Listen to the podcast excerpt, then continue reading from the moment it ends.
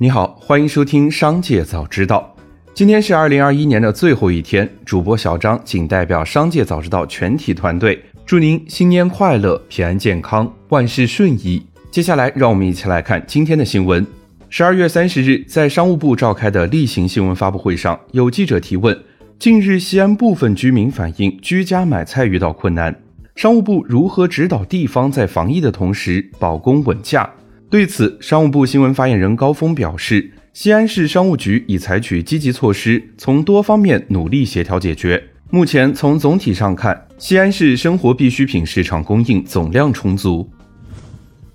数据显示，华晨雷诺金杯有限公司新增申请破产，申请人为华晨雷诺金杯。不久前，华晨雷诺金杯已向员工暂停发放工资，而法方 CEO 施戈麦日前也已经离开中国。员工表示，目前该公司可以办理员工自愿离职，部分人需要体检。离职车间员工必须先与相关负责人沟通，完成车间内的工作交接。紧接着，让我们一起来关注企业动态。十二月三十日，小米公益基金会向西安市慈善会捐款一千万元，用于采购抗疫物资，为一线抗疫人员提供有关保障等。十二月三十日，滴滴公布未经审计的季度财务业绩，第三季度营收为四百二十七亿元人民币，净亏损三百零六亿元人民币，调整后 EBITDA 亏损七十五亿元人民币，约合十二亿美元。此外，张勇已辞任滴滴董事会董事。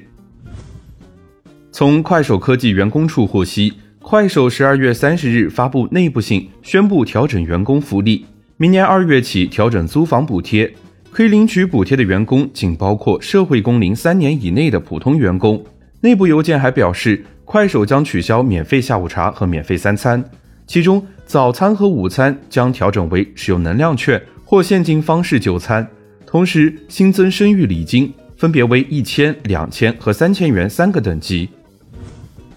天眼查显示，近日喜茶关联公司上海喜创鱼茶餐饮管理有限公司。因利用广告对商品或服务做虚假宣传、欺骗和误导消费者，被罚款四十五万元。主要违法事实为：该公司下属门店发布杨梅品种全线升级为当季冬葵杨梅，更大颗、更爆汁；精选云南食品浙江仙居冬葵杨梅，个大核小，果肉紧促饱满，风味浓郁等部分广告内容与实际情况不符。人民网领导留言板上，针对有网友提出买一个自带充电器的手机有点难，建议整改。工信部近日回应称，将呼吁企业修正营销策略，推动厂商切实兼顾好用户消费实际需求、环保与商业利益之间的关系，鼓励支持用户个性化选择的营销策略，保障用户的知情权和自主选择权，同时引导消费者正确看待该问题。十二月三十日，AI 独角兽商汤科技正式登陆港交所，上市首日收盘报四点一三港元，较发行价三点八五港元上涨百分之七点三，市值为一千三百七十四点五六亿港元。此次 IPO，商汤科技总发行数量为十五亿股，集资总额约为五十八亿港元，其中百分之六十将用于提升研发能力，百分之十五将用于投资新兴商业机会，提高渗透率。百分之十五将用于寻求战略投资及收购机会，培养生态系统，扩大行业影响力。中国移动加拿大子公司 CM Link 于二十八日宣布，应加拿大联邦政府要求，该公司业务将于二零二二年一月五日起停止运营，当天起用户可申请退款。这被认为是加拿大政府以国家安全为由打压中企的又一例证。根据中国证券投资基金业协会最新数据，高瓴旗下的证券私募上海领人私募基金管理合伙企业管理规模突破百亿元。领人基金于二零二一年七月六日成立，并于八月二十日完成备案登记，注册资本为一千零五万元，管理规模从备案到突破百亿元历时仅四个月。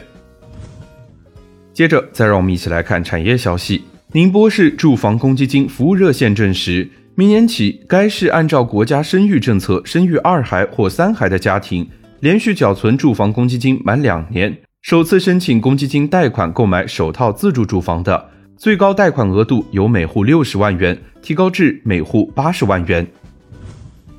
据报道，近日张信哲被理财公司的顾客举报，声称其在疫情期间公然为一网络赌博平台代言。对此，张信哲方回应：二零二零年三月，公司受约签订代言合约。该公司主要业务为文化娱乐、体育等产业，代言合作为期一年。二零二一年三月，合约已到期，对由此引发的负面影响向社会大众道歉。十二月三十日，江西证监局公布披露，国盛证券研究员刘富斌制作并发布了天干地支在择时中的应用初探。这份 PPT 文件实质构成研究报告，未经国盛证券审核而私下交流外传，致使该报告事实上被发布。此外，利用天干地支计力分析股票市场走势，研究方法不专业审慎，研究结论不客观科学。江西证监局决定对其采取监管谈话的行政监管措施。最后，再让我们把目光放向国际。针对星链卫星在太空中占据太多空间的批评，马斯克反驳称，近地轨道上可能有数百亿个航天器运行的空间。太空非常巨大，卫星却很小，这不是我们以任何方式有效阻止他人的情形。中国外交部发言人证实，今年七月和十月，SpaceX 发射的星链卫星先后两次接近中国空间站。出于安全考虑，中国空间站采取了紧急避碰措施。以上就是今天的全部内容，感谢收听，让我们明年再会。